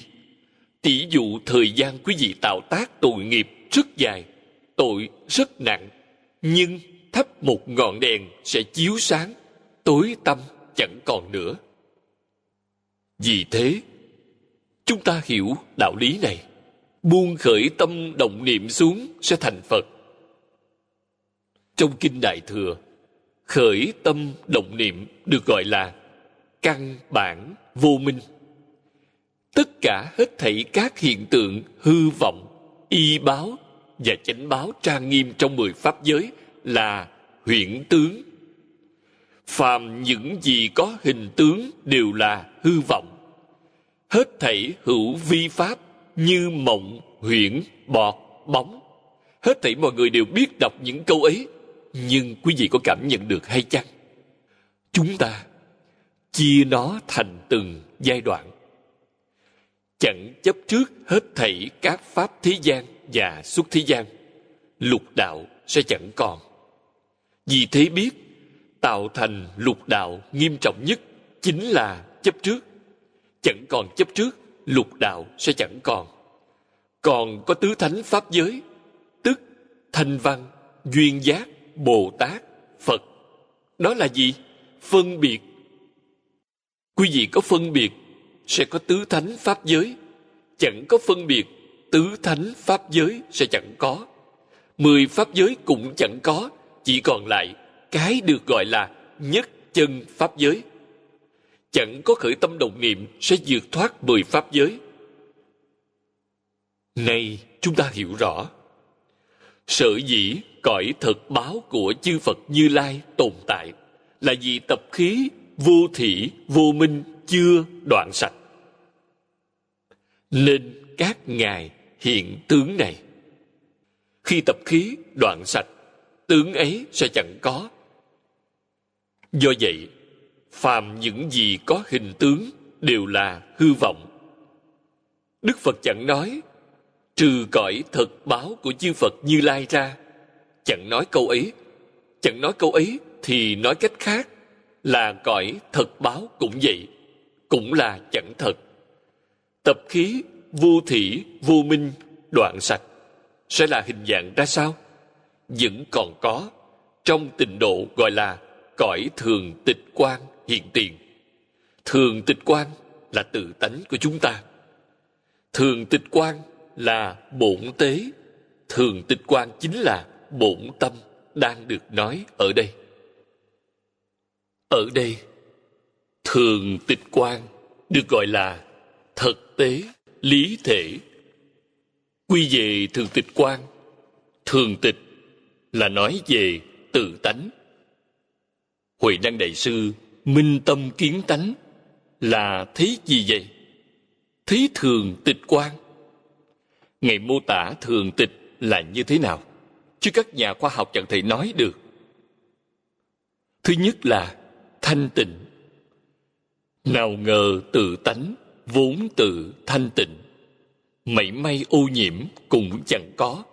Chưa hề bị ô nhiễm trong lục đạo chẳng ô nhiễm, trong địa ngục a tỳ cũng không ô nhiễm. Chân tánh của quý vị trước đây chưa hề bị ô nhiễm. Thứ hai là vốn chẳng sanh diệt. Bất sanh, bất diệt, vĩnh hằng. Thứ ba là vốn tự trọn đủ. Trong thượng tịch quan, thứ gì cũng đều không có nó chẳng phải là vật chất, mà cũng chẳng phải là tinh thần, cũng chẳng phải là hiện tượng tự nhiên. Nhưng những thứ ấy đều ẩn tàng trong đó, chẳng tỏ lộ ra, vốn tự trọn đủ. Giống như máy tivi chúng ta tắt nguồn điện thì thứ gì cũng chẳng có. Nhưng quý vị chẳng thể nói là nó không có quý vị bật điện lên nó bèn xuất hiện. Nhà phật gọi điều này là ẩn, hiển. Trong thường tịch quan, những hình tướng, hiện tượng đều ẩn, thứ gì cũng chẳng có. Nếu gặp duyên, có thể sanh ra vạn pháp, có thể sanh ra vạn pháp là hiển. Sanh ra mười pháp giới, sanh ra cõi thật báo của chư phật là hiển khi hiển, quý vị chẳng thể nói là nó có. Khi chẳng hiển, chẳng thể nói là nó không có. Tự tánh vốn định. Do vậy, định rất quan trọng. Huệ năng đại sư bảo, nào ngờ tự tánh vốn chẳng dao động, cũng là chân tâm bất động. Vọng tâm bị động chứ không phải là chân tâm. Chúng ta nói khởi tâm động niệm, nghĩ đông tưởng tây là vọng tâm, chẳng phải là chân tâm. Đấy là thức thứ sáu, tức ý thức thuộc a la gia phải hiểu rõ ràng, khoa học vận dụng tận hết sức lực, đúng như đức phật đã nói, có thể phát hiện a la gia chứ chẳng thể kiến tánh. Vì sao? Kiến tánh cần phải buông vọng tưởng phân biệt chấp trước xuống. Các khoa học gia chẳng buông những thứ ấy xuống, nên họ chẳng thể kiến tánh. Đạt đến cảnh giới này, khoa học chẳng thể tiến cao hơn được nữa. Vẫn mong truy tầm. Khảo sát bản thể vũ trụ, nhưng chẳng tìm được. Chắc chắn là tìm không được buông xuống sẽ tìm được. Chuyện này đòi hỏi phải có công phu, định lực. Vì thế, trang nghiêm, thanh tịnh, bình đẳng, giác chính là diệu hạnh giáo hóa của đức phật. Nhất cú a di đà dĩ chi trang nghiêm tự tâm, thanh tịnh tự tâm, thị tức y giáo tu hành giả nghĩa là, một câu di đà dùng trang nghiêm tự tâm, thanh tịnh tự tâm thì chính là y giáo tu hành. Đây là quy về tịnh độ tông. Quy về phương pháp tu hành được giảng trong bộ kinh này, tức là một câu a di đà phát bồ đề tâm nhất hướng chuyên niệm. Đặc biệt, trong xã hội hiện tiền, tai nạn rất nhiều chúng ta buông xuống vạn duyên, buông xuống hết thảy. Thật sự buông xuống giống như thích ca mâu ni phật. Trong tâm chỉ có một câu a di đà phật. Trừ a di đà phật ra, thứ gì cũng đều chẳng có. Tâm quý vị vui sướng lắm, tự tại lắm. Đấy mới là như phương tiên sinh đã nói, sự hưởng thụ tối cao trong đời người chính mình chắc chắn sanh về tịnh độ. Hãy sống thêm một ngày trên thế giới này thì phải thêm nỗ lực một ngày. Để làm gì? Nâng cao phẩm vị. Nâng cao phẩm vị bằng cách nào? Trọn chẳng lưu luyến thế gian này. Phẩm vị của quý vị mới có thể nâng cao. Mảy may dướng mắt đối với thế gian này chính là sợi dây trói buộc, khiến cho quý vị chẳng thể giảng sanh quý vị đã sai rồi. Hãy buông hết thảy xuống. Vì thế, chúng ta sống trong thời đại này. Đối với một người tu hành thật sự, mong chứng quả, mong thành phật mà nói, thì là hoàn cảnh tốt đẹp. Lắm tai nạn là hoàn cảnh tốt đẹp. Vì nó, bức bách quý vị không dụng công cũng chẳng được. Ép quý vị không buông xuống cũng chẳng xong đó gọi là nghịch tăng thượng duyên. Nếu là đời thái bình tình trị, hết thảy đều có thể vừa lòng như ý. Quý vị sẽ chẳng muốn rời đi, vẫn mong sống trên thế giới này thêm vài năm nữa. Nếu thấy hiện thời tai nạn dồn dập như thế, trong tâm sẽ mong, ước gì ta giảng sanh ngay lập tức, giảng sanh ngay hôm nay là tốt nhất. Tâm thành tựu sẽ dụng mạnh, tinh tấn khiến cho quý vị có cái tâm cảnh giác rất cao trong hoàn cảnh. Chẳng mê hoặc mảy may nào. Vì thế, trong các buổi giảng, chúng tôi thường nói, trong thế gian này, ai cũng là người tốt, mọi chuyện đều là chuyện tốt. Người tìm đến gây chuyện, tạo chướng ngại đều là người tốt, đều là chuyện tốt. Vì sao? Khiến cho chúng ta chẳng còn mảy may lưu luyến thế giới này. Đối với người tu hành, đó là chuyện tốt. Quyết định thành tựu trong một đời này lại còn thành tựu rất nhanh. Tiếp đó, sách viết bất giả phương tiện tự đắc tâm khai. Nghĩa là chẳng nhờ vào phương tiện tự được tâm khai. Bất giả phương tiện là chẳng cần nhờ đến phương pháp nào khác giúp đỡ. Chỉ đơn đọc một câu a di đà phật là được rồi, tự được tâm khai. Tâm khai là khai ngộ, minh tâm kiến tánh. Viên hiển bổn cụ chi bình đẳng giác. Thị dĩ hành hiện lý giả. Nghĩa là hiển lộ trọn vẹn bình đẳng giác sẵn có, ấy là dùng hành để hiện lý. Chúng ta thật sự niệm, thật sự hành. Trong sự niệm phật của quý vị có định định sinh ra huệ. Khi thực sự buông xuống, tâm thanh tịnh hiện tiền, tâm bình đẳng hiện tiền, lẽ đâu chẳng khai ngộ? Hễ khai ngộ, tất cả nghiệp chướng đều tiêu. Chúng ta hãy nghĩ xem đời đường, huệ năng đại sư thật sự khai ngộ trong phương trượng thất của ngũ tổ. Nghiệp chướng tiêu sạch. Vì sao vẫn phải ẩn núp trong phường thợ săn 15 năm? Pháp duyên mới thành thục. Vì sao? Nghiệp chướng của chính mình đã tiêu rồi, nhưng phước báo của chúng sanh chưa hiện tiền. Chúng sanh có nghiệp chướng nên chẳng có cách nào quý vị không có cách nào tiêu nghiệp dùm họ được. Ắt phải chờ đến lúc nghiệp chướng của chúng sanh cũng tiêu mất, thì quý vị mới có thể giúp đỡ họ. Điều này được gọi là gì? Phật chẳng độ kẻ vô duyên. Chúng sanh có nghiệp, chúng sanh đáng thương vẫn chưa thể tiếp nhận. Quý vị đành phải thông thả chờ đợi họ. Hội năng đại sư có thể chờ 15 năm. Sau đó các vị bồ tát giúp đỡ ngài. Ngài ấn tông là bồ tát. Rất phi phạm chẳng có chút xíu tâm ghen ghét nào. Ngài là bồ tát, chẳng phải là phàm nhân. Có tâm ghen ghét sẽ chèn ép, luôn mong khống chế, lợi dụng, chiếm hữu lục tổ để tạo tiếng tâm, lợi dưỡng cho chính mình. Ngài ấn tông không như thế.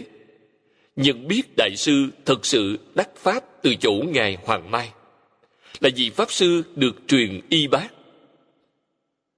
Lúc đó, lục tổ vẫn còn là một cư sĩ chưa xuống tóc, ấn tông bèn quy y cho đại sư. Vì thế, ngài ấn tông là thầy quy y của lục tổ. Sau khi xuống tóc, ấn tông bái lục tổ làm sư phụ, bái ngài làm thầy. Do vậy huệ năng là thầy truyền pháp cho ấn tông, mà ấn tông lại là thầy thế độ của huệ năng. Hết sức phi phạm. Thuở ấy, tại dùng lãnh nam quảng đông, ngài ấn tông có danh vọng rất cao, pháp duyên rất thịnh. Ngài bái đại sư làm thầy, tôn thầy lên cao. Ngay lập tức, đại sư bèn được nổi tiếng, ấn tông làm hộ pháp cho ngài. Thỉnh ngài giảng kinh, giáo học. Ai không phục, ai chẳng nghe theo. Ấn tông dẫn đầu đến nghe, đến học. Điều này được phật pháp diễn tả là nhất phật xuất thế, thiên phật ủng hộ. Nghĩa là một vị phật ra đời, ngàn vị phật ủng hộ. Hữu đắc vãng sanh giả ngộ vô sanh nhẫn tùng thể khởi dụng, phục dị thử, bình đẳng, diệu pháp. Bình đẳng phổ độ nhất thiết chúng sanh vãng sanh tịnh độ, đồng chứng đại giác. Phục thị tùng chúng hành hiện lý giả. Nghĩa là, hơn nữa, được vãng sanh bèn ngộ vô sanh nhẫn. Từ thể khởi dụng, là dùng diệu pháp bình đẳng này, bình đẳng phổ độ hết thảy chúng sanh, vãng sanh tịnh độ cùng chứng đại giác. Đấy cũng chính là từ các hành hiện lý vậy. Giảng sanh mới thực sự chứng đắc vô sanh. Địa vị vô sanh pháp nhẫn rất cao. Theo kinh đại thừa đã giảng, hàng đăng địa bồ tát mới chứng đắc. Nhưng thật sự chứng đắc vô sanh pháp nhẫn là từ thất địa trở lên. Vô sanh pháp nhẫn là gì? Thật ra, nay chúng ta cũng biết, hiện thời chúng ta chưa phải là chứng ngộ, mà là giải ngộ. Chẳng phải là chứng ngộ thì chưa dùng được, chẳng phải là cảnh giới của chúng ta. Chúng ta biết đích xác. Vì sao? Quý vị đọc đoạn đối thoại giữa di lặc bồ tát và thích ca mâu ni phật sẽ biết hết thảy các pháp bất sanh, hết thảy các pháp bất diệt nhẫn là quý vị thừa nhận, đồng ý, tán thành. Hết thảy các pháp thực sự bất sanh. Pháp là gì? Di lạc bồ tát đã giảng. Trong một khẩy ngón tay, có ba mươi hai ức trăm ngàn niệm niệm niệm thành hình. Hình là hiện tượng vật chất, hình đều có thức. Thức là hiện tượng tinh thần. Hiện tượng tinh thần và hiện tượng vật chất do đâu mà có? Do huyễn tướng từ ý niệm liên tục tích lũy lại. Cách nói này là cách nói của các khoa học gia lượng tử. Vì họ cũng phát hiện vật chất và tinh thần đột nhiên phát sanh. Trong không sanh ra có thời gian rất ngắn ngủi. Vừa sinh ra liền bị tiêu diệt, chẳng còn nữa. Đấy là hiện tượng vô sanh. Khoa học gia dùng máy móc để chứng đắc, vẫn chưa thật sự hiểu rõ ràng. Nhưng người tu hành do công phu định lực chứng đắc. Công phu định lực là gì? Tâm thanh tịnh hiện tiền khoa học gia giống như chúng ta, chưa rời khỏi phân biệt chấp trước. Nhờ vào máy móc để quan sát tình hình vật chất là như thế đó. Vì thế, các nhà khoa học nói, dựa trên sự nghiên cứu nguyên tử và các hạt cơ bản, đạt đến kết luận cuối cùng. Trong vũ trụ, chẳng có những thứ vật chất gì cả. Hiện tượng vật chất và tinh thần đều là một hiện tượng tích lũy liên tục của ý niệm. Vì thế, trong khi giảng kinh hoa nghiêm, chúng tôi thường xuyên nhắc nhở các đồng học, hiện tượng ấy là hiện tượng gần giống như liên tục, tương tự tương tục tướng. Chẳng phải là thật sự liên tục, mà thật sự là sanh khởi trong mỗi niệm, hiện tượng vật chất và hiện tượng tinh thần đều độc lập. Niệm trước và niệm sau khác nhau, niệm niệm đều khác nhau. Chúng là tương tự, chẳng phải là hoàn toàn giống nhau. Vì thế, chẳng thể nói là liên tục, mà nói là tương tự, tương tục. Do đó, tôi cảm thấy các nhà khoa học nói như vậy rất hay.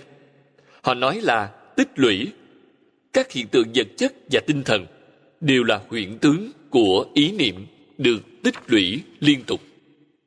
Cách nói này rất khá, giảng rất rõ ràng. Quý vị thật sự thừa nhận, vô sanh nhẫn, biết những thứ ấy, các hiện tượng tinh thần và vật chất chẳng phải là thật. Kể cả thân thể chúng ta, quý vị liền an tâm an tâm liền tự tại, hễ an tâm các tế bào trong toàn bộ thân thể sẽ khôi phục bình thường. Quý vị chẳng an lòng. Hôm nay nghĩ tới chỗ này. Ngày mai nghĩ đến gan. Hôm sau lại nghĩ đến phổi. Hôm sau nữa lại nghĩ đến tim. Trong lòng luôn căng thẳng. Căng thẳng sẽ như thế nào? Dễ sinh ra bệnh tật. Tế bào bèn sinh ra sự biến hóa. Quý vị biết, hết thảy đều bình thường. Hãy sinh ra liền lập tức diệt. Căn bản là quý vị chẳng còn nghĩ tới nó. Liễu giải chân tướng sự thật, mặc kệ nó. Toàn bộ sẽ khôi phục bình thường. Những tế bào vốn mắc bệnh sẽ khôi phục bình thường. Do vậy, đây là chỗ tốt đẹp tối thiểu do học phật. Học được điều gì? Quý vị chẳng ngã bệnh. Tôi lại bảo quý vị quý vị chẳng chết, sanh tử là giả. Đó là thật, chẳng phải là lời giả dối, tuyệt đối chẳng phải là mê tín. Do vậy, đối với sanh tử, phật pháp nói, liễu sanh tử thì liễu là gì? Hiểu rõ. Thật sự hiểu rõ sanh tử là chuyện gì? Hiểu rõ ràng. Vì thế quý vị chẳng sợ hãi nó một chút nào. Sanh tử là chuyện gì? Thêm một bộ quần áo mà thôi. Thân thể vật chất này sử dụng một khoảng thời gian đã trục trặc rồi. Trục trặc thì thay đổi cái khác, giống như quần áo đã mặc dơ, rách nát, hoặc chẳng thích mặc nữa, bèn thay bộ khác. Chuyện này rất bình thường. Tinh thần bất diệt không chỉ là thay đổi. Quý vị thấy thân thể này vứt bỏ, nhưng còn có linh tánh. Chúng ta nói linh hồn thì linh hồn đang mê. Sau khi giác ngộ, chẳng gọi là linh hồn mà gọi là linh tánh. Học phật chẳng phải là làm chuyện gì khác, mà là nâng cao linh tánh của chính mình. Thân thể là cái kèm theo. Linh tánh dựa vào cái thân này. Thân thể chẳng có tí xíu bệnh tật nào do linh hồn có mê mê rồi nên nó có vọng tưởng phân biệt chấp trước. Linh tánh chẳng mê. Do vậy sẽ hình thành kim cang bất hoại thân. Như kinh phật đã nói chuyển mê thành ngộ là kim cang bất hoại thân. Từ thể khởi dụng là gì vậy?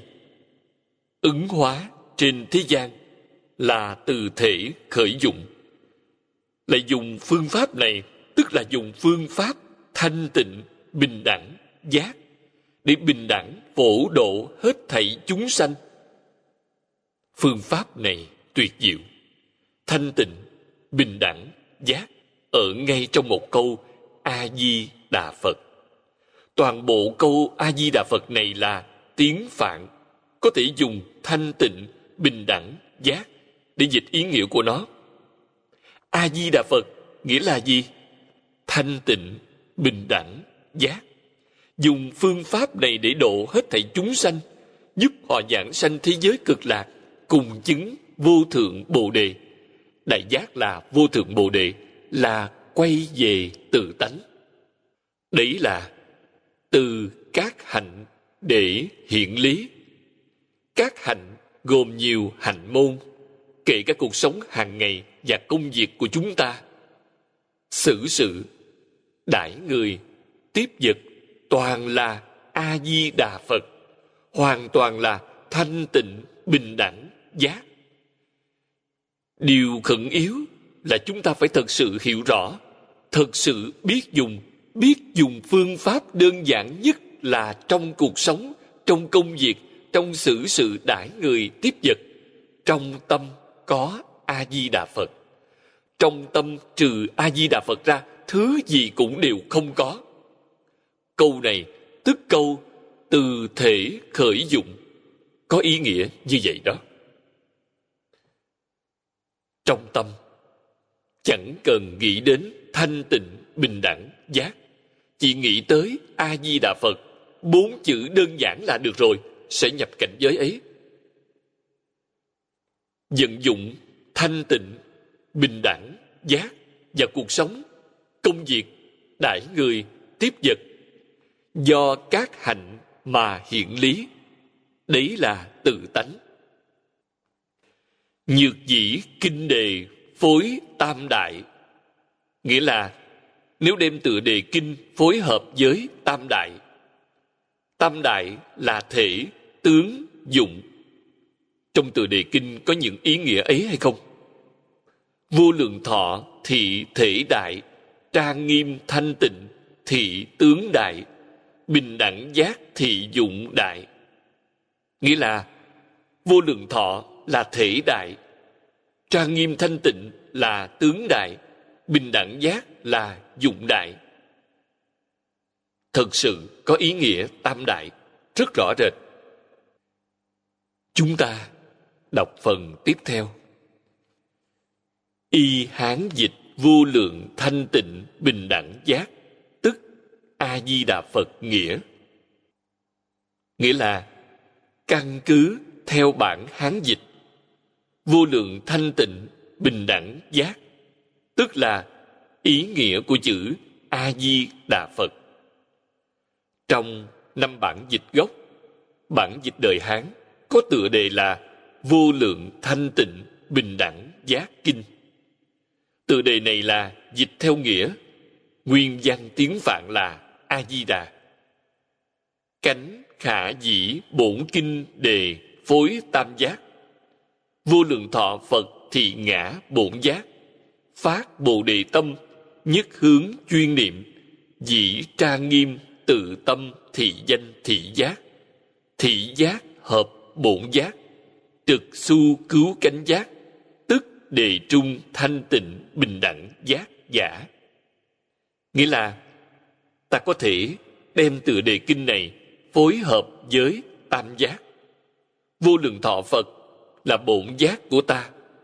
Phát bồ đề tâm, một mực chuyên niệm để trang nghiêm tự tâm, là thị giác. Thị giác hợp với bổn giác tiến thẳng đến cứu cánh giác chính là thanh tịnh bình đẳng giác trong tựa đề kinh. Đây là phối hợp với ba món giác, thị giác, bổn giác và cứu cánh giác. Trong đó, bổn giác là lý thể, thị giác là bắt đầu tu hành. Chúng ta suốt ngày mê muội bất giác quý vị phải hiểu, niệm phật là giác, chứ không mê.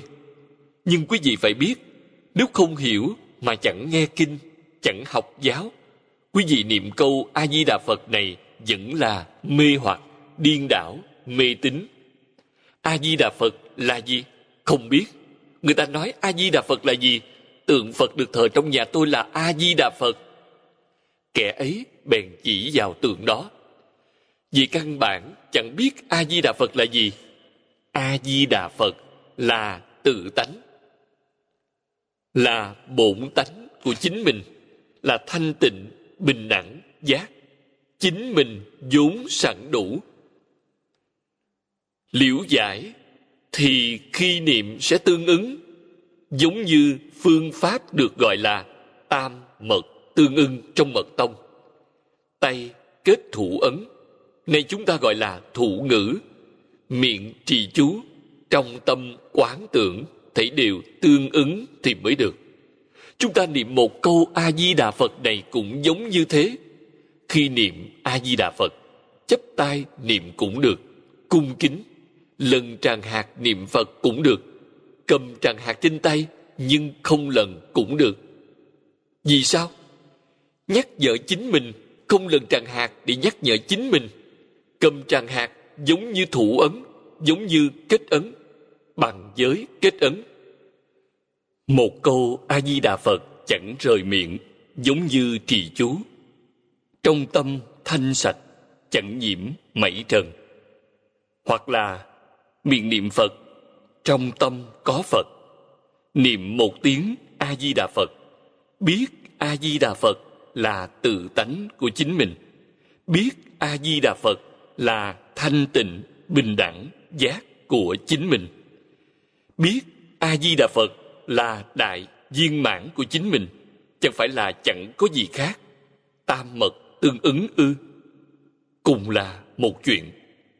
Còn đơn giản, thuận tiện hơn mật giáo. Trong mật giáo, có rất nhiều quy củ, pháp môn này không có, hoàn toàn khiến quý vị thoải mái. Vì thế, nếu quý vị biết niệm đúng là một pháp môn, sẽ là hết thảy các pháp môn. Một câu A-di-đà Phật này bao gồm trọn hết thảy đại thừa, tiểu thừa, hiện giáo, mật giáo, tông môn, giáo hạ. Quý vị nói xem, pháp môn này có thù thắng, di diệu lắm hay không? Tiếp đó là hữu khả, giải vi, bình đẳng giác, thị ngã, bổn giác. Khởi tâm, niệm phật, dĩ tự, tra nghiêm. Thị vi, thị giác, thị bổn, bất ly. Trực su, giác lộ, đốn nhập, tịch quan, chứng vô lượng thọ. Như thị tắc, bình đẳng giác, thị ngã, nhân tâm. Vô lượng thọ, thị ngã, quả giác. Như thị, diệu nghĩa triển chuyển vô tận, tất tại nhất đề chi trung. Nghĩa là, lại có thể hiểu như sau. Bình đẳng giác là bổn giác của ta. Khởi tâm niệm phật để tự trang nghiêm là thị giác. Thị, bổn chẳng rời nhau. Thẳng tiến trên đường giác ngộ, chóng vào được tịch quan chứng vô lượng thọ. Như vậy, bình đẳng giác là nhân tâm. Tức cái tâm dùng làm nhân, cái tâm tu nhân của ta. Vô lượng thọ là quả giác của chúng ta. Diệu nghĩa được phát triển đến vô tận như thế, nhưng đều nằm gọn trong tựa đề. Những ý nghĩa ấy đều bao gồm trong tựa đề kinh. Trong tựa đề kinh, bao hàm vô lượng nghĩa. Thật vậy, chẳng giả. Thị cố viên trung sao sớ viết. Văn thủ đề danh tự, hoạch vô lượng công đức. Sao viết, như kim quang minh, cập chư đại thừa, đa tác thử thuyết. Nghĩa là, vì vậy trong sách viên trung sao có lời sớ như sau. Nghe từ đề kinh được vô lượng công đức. Lời sao giảng như kinh kim quang minh và các kinh đại thừa khác, phần nhiều nói như vậy. Từ các bạn chú sớ kinh đại thừa của cụ đức, chúng ta thấy nói nhiều như vậy rất nhiều. Không chỉ là tựa đề kinh trọn đủ viên mãn, vô lượng nghĩa, mà trong các buổi giảng, chúng tôi đã từng báo cáo cùng quý vị. Một câu a di đà phật trọn đủ vô lượng nghĩa. Trong một câu a di đà phật, dung nhiếp trọn vẹn tựa đề của 12 bộ kinh. Nói 12 bộ kinh ở đây là nói tới 12 bản dịch gốc của kinh vô lượng thọ. Mỗi tựa đề đều được bao gồm trong Phật hiệu. Vì vậy, quý vị niệm một câu Phật hiệu này là niệm trọn hết tựa đề của 12 bộ kinh. Niệm tựa đề là niệm toàn bộ bản kinh. Niệm toàn bộ kinh này sẽ giống như niệm toàn bộ kinh Hoa Nghiêm và hết thảy các kinh do Thích Ca Mâu Ni Phật đã giảng trong 49 năm, chẳng sót một bộ nào. Chúng ta học phần giải thích tựa đề kinh của cụ Hoàng Niệm Tổ. Đến đây là xong. Tiếp theo đây, tôi sẽ đơn giản giới thiệu cách tôi giảng tựa đề bộ kinh này như thế nào khi tôi giảng kinh này trong quá khứ. Hiện thời, chúng tôi giảng bộ kinh này lần thứ 11. Trước kia đã giảng 10 lần, nhưng cả 10 lần chúng tôi không giảng bản chú giải của cụ Hoàng Niệm Tổ, chỉ là giảng kinh, chẳng giảng chú giải. Tham khảo chú giải, sử dụng một phần. Còn lần này là học tập bản chú giải, chẳng sót một chữ nào. Phật thuyết Đại Thừa Phật là Thích Ca Mâu Ni Phật nói. Ý nghĩa này rất rõ rệt. Phật là Thích Ca Mâu Ni Phật, bổn sư. Thuyết là thỏa thích điều từng ấp ủ trong lòng. Đức Phật xuất hiện trên thế gian này nhằm mục đích gì? Vì rộng độ chúng sanh, giúp chúng sanh mau chóng thành Phật. Dùng phương pháp gì để giúp chúng sanh có thể thành Phật trong một đời? Bằng pháp môn này, bằng bộ kinh này, Đức Phật thấy chúng sanh cơ duyên thành thục. Cơ duyên là gì? Họ có thể tin, nghe hiểu, lý giải. Sau khi nghe hiểu, họ sẽ chịu làm, chịu phát nguyện giảng sanh. Cơ duyên đã chín mùi. Phật bèn giảng bộ kinh này cho mọi người, nhằm mãn nguyện của quý vị. Một đời này, quý vị chắc chắn sẽ được như nguyện sanh về thế giới cực lạc, thân cận a di đà phật. Đến tây phương cực lạc thế giới, tu hành, chứng quả, thành phật, độ sanh giống như ngài. Đấy là ý nghĩa của hai chữ phật thuyết. Đại thừa là trí huệ, vì trong phẩm như lai xuất hiện của kinh hoa nghiêm, đức thế tôn đã bảo chúng ta, hết thảy chúng sanh đều có trí huệ và đức tướng của Như Lai. Tôi dùng điều đó để dung thông, phối hợp với từ đề kinh này, thì Đại Thừa là trí huệ sẵn có trong bổn tánh. Vô lượng thọ là tự tánh trọn đủ các đức. Trang nghiêm là tự tánh vốn trọn đủ tướng hảo. Trí huệ và đức tướng là quả. Quả đương nhiên có nhân. Nhân là gì? Nhân là thanh tịnh, bình đẳng, giác. Tu ba nhân ấy, quý vị sẽ chứng quả đại thừa vô lượng thọ trang nghiêm tức phật quả, thanh tịnh. Người học phật chúng ta tu gì? Tu thanh tịnh, bình đẳng, giác. Dùng phương pháp gì để tu? Tám dạng bốn ngàn pháp môn tám dạng bốn ngàn là phương pháp, đường lối. Tu gì? Tu thanh tịnh, bình đẳng, giác. Kinh này trực tiếp chỉ dạy chúng ta. Thanh tịnh, bình đẳng, giác là tam học, tam huệ. Tam học là giới, định, huệ. Thanh tịnh là giới, bình đẳng là định, giác là huệ. Giới, định, huệ, tam học thanh tịnh, bình đẳng, giác là tam tạng. mười hai bộ kinh, thể loại kinh trong tam tạng. Thanh tịnh là luật tạng, bình đẳng là kinh tạng, giác là luận tạng. Quý vị thấy, đó là tam học, tam tạng, lại còn là tam bảo. Thanh tịnh là tăng bảo lục căn thanh tịnh, chẳng nhiễm mảy trần là tăng bảo, tức người trì giới.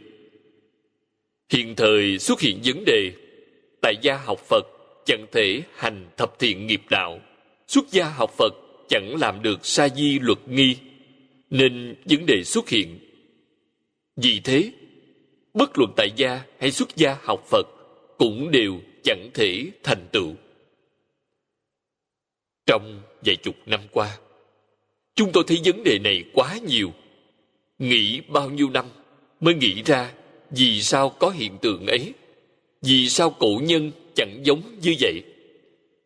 Cổ nhân, dù tại gia hay xuất gia, đều có thể tu hành, chứng quả.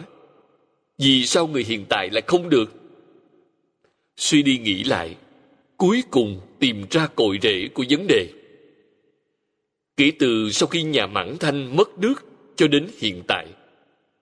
Trong một trăm năm thuộc thế kỷ này, chúng ta đã sơ sót, không dung bồi căn bản giáo dục.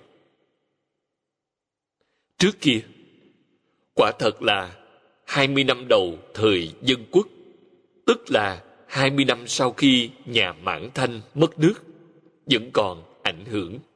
Người trong xã hội thuở ấy vẫn còn phổ biến coi trọng giáo dục, luân lý, đạo đức nhân quả, hết sức coi trọng. Chúng tôi thuở bé cũng được hưởng lây một chút. Dung bồi căn bản giáo dục rất trọng yếu. Cổ ngạn ngữ trung quốc có câu, giáo nhi anh hài, giáo phụ sơ lai. Nghĩa là, dạy con từ thuở còn thơ, dạy vợ từ thuở ban sơ mới về. Vậy con cái là vậy ra sao? Từ thuở trứng nước, con sinh ra gọi là anh hài. Vậy con dâu, khi cưới vợ về, vừa vào cửa liền dạy dỗ, dạy vợ từ thuở ban đầu. Nếu không, vợ sẽ dưỡng thành thói quen. Chẳng nghe lời quý vị. Con thơ từ lúc được sinh ra phải dạy dỗ. Nó sinh ra mở mắt ra sẽ thấy, tai sẽ nghe tiếng. Tuy nó chưa thể nói chuyện, nhưng đã học tập.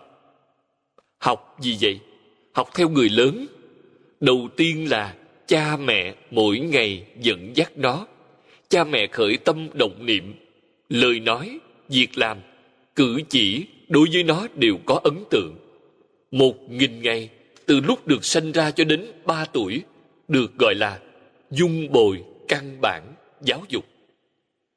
Có được một ngàn ngày ấy, cổ nhân bảo tam tuế kháng bát thập.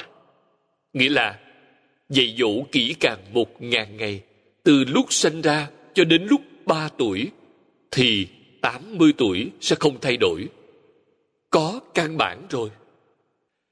Đầu thời dân quốc, xã hội trung quốc chẳng an định, quân phiệt cát cứ tiếp đó, chiến tranh với người nhật. Sau tám năm kháng chiến, trung quốc chiến bại chẳng có chiến thắng. Bại ở chỗ nào? Dứt bỏ truyền thống văn hóa trung quốc, chẳng còn gia giáo.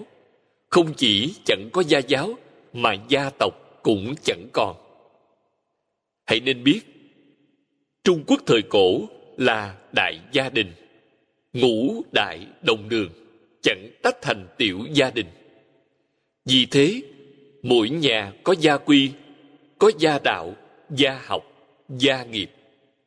Sau khi kháng chiến thắng lợi, toàn bộ đều chẳng còn. Đấy là chúng ta bị đánh bại, bề ngoài là thắng lợi, chứ thực sự là bị đánh bại. Nếu thực sự chiến thắng, xã hội ngày nay sẽ ổn định, vững bền phải thịnh vượng giống như thuở hán đường đại quốc minh mông.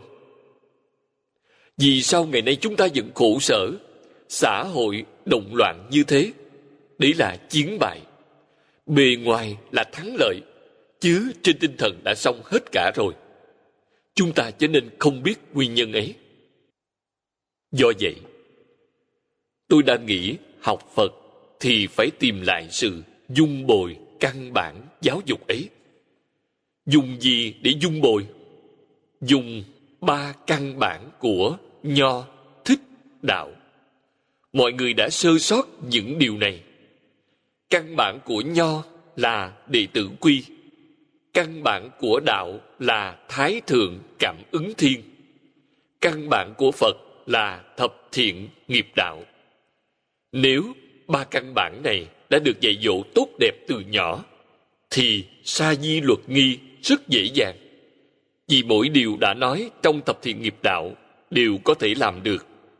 Lúc ấy mới khiến cho chúng tôi nghĩ ra vì sao người thuở trước học phật dễ thành tựu như vậy mà hiện thời không được. Hiện thời dung bồi căn bản giáo dục do ai dạy? Tv dạy, học sinh lên lớp học theo internet. Vậy gì? Vì bạo lực, tình dục, giết, trộm, dâm, dối. Căn bản để học phật của quý vị được dung bồi bằng bạo lực, tình dục, giết, trộm, dâm, dối. Làm sao quý vị học phật tốt đẹp cho được? Xã hội làm sao yên ổn cho được? Có thể nào chẳng xảy ra tai nạn? Toàn bộ vấn đề đã được bộc lộ. Chúng ta thấy rõ ràng, rành rẽ. Vì thế nhiều năm qua. Chúng tôi cực lực đề xướng phải học ba căn bản. Nhằm học bù đắp những chỗ sai sót.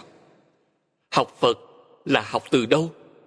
Học từ đệ tử quy. Không làm được đệ tử quy, thì quý vị học phật một trăm năm hay ba trăm năm đều vô dụng. Thiếu căn bản. Nếu làm được cảm ứng thiên, thập thiện nghiệp đạo, sẽ chẳng có vấn đề quý vị không dung bồi cội rễ ở chỗ này. Đúng là học phật ba trăm năm. Tối đa bất quá là trở thành học giả mà thôi. Tối đa là giống như tôi đã thấy tại nước anh. Những nhà hán học, những vị giáo sư lừng danh, hoặc những người giống như họ, chẳng thể thực sự thụ dụng phật pháp. Những lợi ích trước mắt đều chẳng đạt được sức khỏe, trường thọ, phiền não, nhẹ bớt, trí huệ tăng trưởng. Đó là những gì lẽ ra quý vị phải đạt được trong hiện tiền. Nhưng quý vị giận lắm phiền não, thiếu trí huệ. Còn làm sao được nữa? Sai lầm rồi. Sai lầm do xem nhẹ căn bản, dung bồi căn bản giáo dục trọng yếu lắm. May sao là trong mấy năm nay trong nước đã dần dần xem trọng đệ tử quy. Dần dần cũng coi trọng cảm ứng thiên. Tốt lắm. Quốc gia, dân tộc vẫn còn có tiền đồ. Trong phần trước, chúng ta đã nói tới sự trọng yếu của phật. Phật là phước báo bậc nhất trong thế gian và suốt thế gian. Quý vị chẳng học phật sẽ không tu phước chẳng tu phước sẽ chẳng có phước báo. Thiếu phước báo sẽ khổ sở. Đại phú, đại quý trong thế gian này là do tu từ đâu? Đời quá khứ đã tu trong phật môn. Trong phật môn có thể tu cái nhân, đại phú, đại quý, cảm được quả báo phú quý. Hiện tại, hưởng phú quý nhưng chẳng tu nữa phước báo sẽ hưởng hết rất nhanh. Sau khi hưởng hết, khổ nạn sẽ hiện tiền. Đấy là đạo lý nhất định, cho nên không biết. Vì thế, sau khi dung bồi tốt đẹp, ba căn bản, quý vị lại khéo học phật, phước huệ song tu, tiền đồ sẽ tốt đẹp, vô lượng. Cớ sao chẳng làm? Bởi lẽ, nhà phật tu hành là thanh tịnh, bình đẳng, giác. Thanh tịnh là chánh giác, bình đẳng là chánh đẳng, chánh giác. Sau đấy là vô thượng chánh đẳng, chánh giác. Trong giáo pháp đại thừa, từ trong kinh điển, chúng ta thường đọc thấy a nậu đa la tam miệu tam bồ đề, tức là thanh tịnh, bình đẳng, giác. Do vậy, tu thanh tịnh như thế nào? Chẳng chấp trước.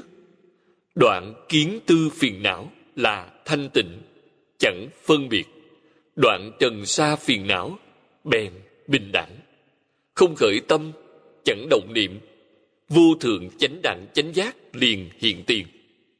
Đạt được quả báo, đại thừa vô lượng thọ trang nghiêm. Trang nghiêm có ý nghĩa vô cùng rộng. Thường tịch quan, cõi thật báo trang nghiêm y báo và chánh báo trang nghiêm trong mười pháp giới, thảy đều hàm nhiếp trong ấy. Đây là nói đại lược về tựa đề bộ kinh này. Tôi nói kiểu này đơn giản, dễ hiểu, dễ lãnh hội. Quý vị mới biết nội dung giáo học trong bộ kinh này phong phú, khôn sánh, thật sự giúp chúng ta giải quyết hết thảy vấn đề bất cứ một nghề nghiệp nào trong xã hội nảy sanh vấn đề đều có thể tìm được lời giải quyết trong đây. Về chánh trị cũng chẳng phải là ngoại lệ, đều có thể giúp quý vị giải quyết những chỗ nảy sanh vấn đề. Cớ sao quý vị chẳng học?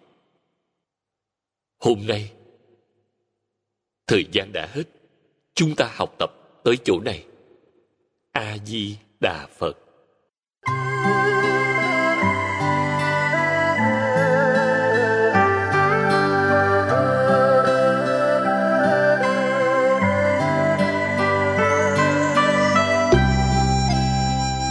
Chúng đạo tràng tịnh độ, thành kính cúng dường chuyện âm. Diễn đọc phật tử thiện quan nguyện đem công đức này trang nghiêm phật tịnh độ. Trên đền bốn ân nặng, dưới cứu khổ tam độ. Nếu có người thấy nghe, đều phát bồ đề tâm, hết một báo thân này đồng sanh về tây phương cực lạc. Nam mô a di đà phật.